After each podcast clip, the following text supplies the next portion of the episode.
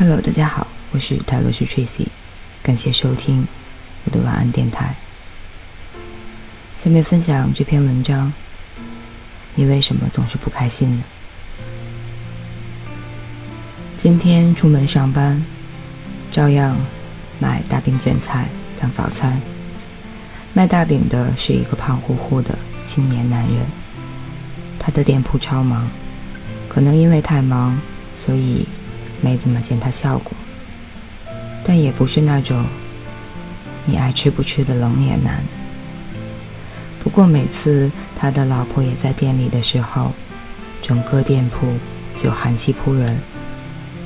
这个女人瘦小瘦小的，眉毛画得浓浓的，总是板着一张脸。是的，真的是那种又板又臭的脸。今天早上，这个女人就在。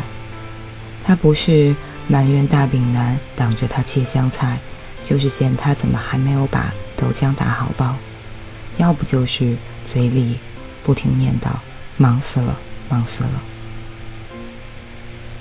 他这么凶，问我要不要辣椒的时候，我说话都没有底气了，恨不得一个箭步立马单膝跪下说：“女王大人，我不要辣椒。”他们支撑这个铺子肯定不容易，但是他们的大饼真的是超火。在我看来，卷起来的都不是饼啊，都是赤裸裸的人民币。再说了，谁的生活是容易的？比如我，我也不容易啊。他们好歹还财富自由了呢，我还是一个早出晚归的打工族。我们公司三个人。两个人是合伙人，剩下我一个小文案。我有非常强烈的讨好型人格，所以公司琐碎的小事一般都是放着我来。比如给老板下楼去取餐，给两个上司取快递，打电话给公司订水。男上司的裤子有点长，我要帮忙带去裁缝店剪掉。最关键的是，两个上司有分歧。我还要仲裁，还有我们公司的社保、国税什么的，都是我去办的。就像今天，我提着男上司的五条牛仔裤去办国税手续，在银行和国税局之间倒腾了好几次，把十号线都要坐穿了。寒风里只吃了一顿女王大人给卷的早餐饼，折腾到晚上都滴水未进。我。不开心呢。国税局办手续的妹子清清纯纯的，也板着一张脸；银行办手续的妹子漂漂亮亮的，更是板着一张脸。难道大家都不开心吗？做个体户的不开心，吃国家饭的不开心，高薪水的也不开心，坐办公室的不开心。那到底？怎么样才能开心呢？可能大家做的工作都不是自己最喜欢的，或者喜欢的工作做久了也会变得好烦。就像山珍海味再多，也会有吃腻的一天；大饼卷菜再美味，也会吃成胖子。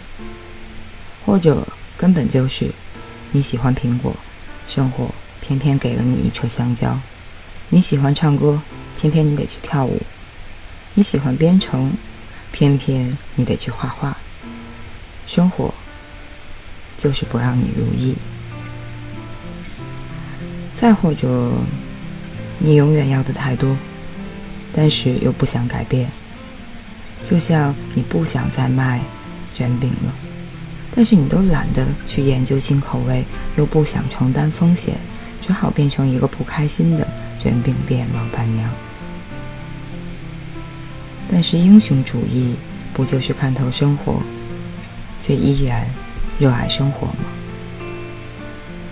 英雄离我们遥远吗？